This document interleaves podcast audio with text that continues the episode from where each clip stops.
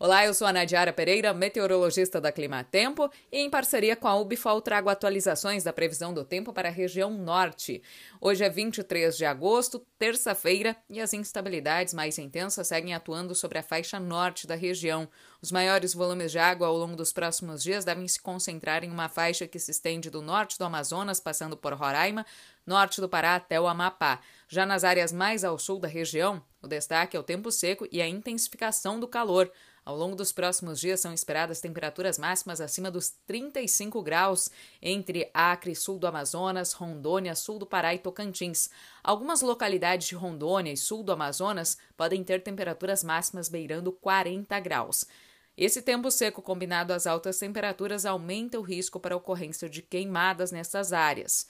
As chuvas devem retornar para as áreas mais a oeste e sul do Amazonas no decorrer da primeira semana do mês de setembro. Ao longo do mês, aos poucos, a umidade da Amazônia vai se espalhando e as chuvas se espalham pelo interior da região norte, beneficiando primeiro as áreas do meio-oeste, incluindo Acre e Rondônia.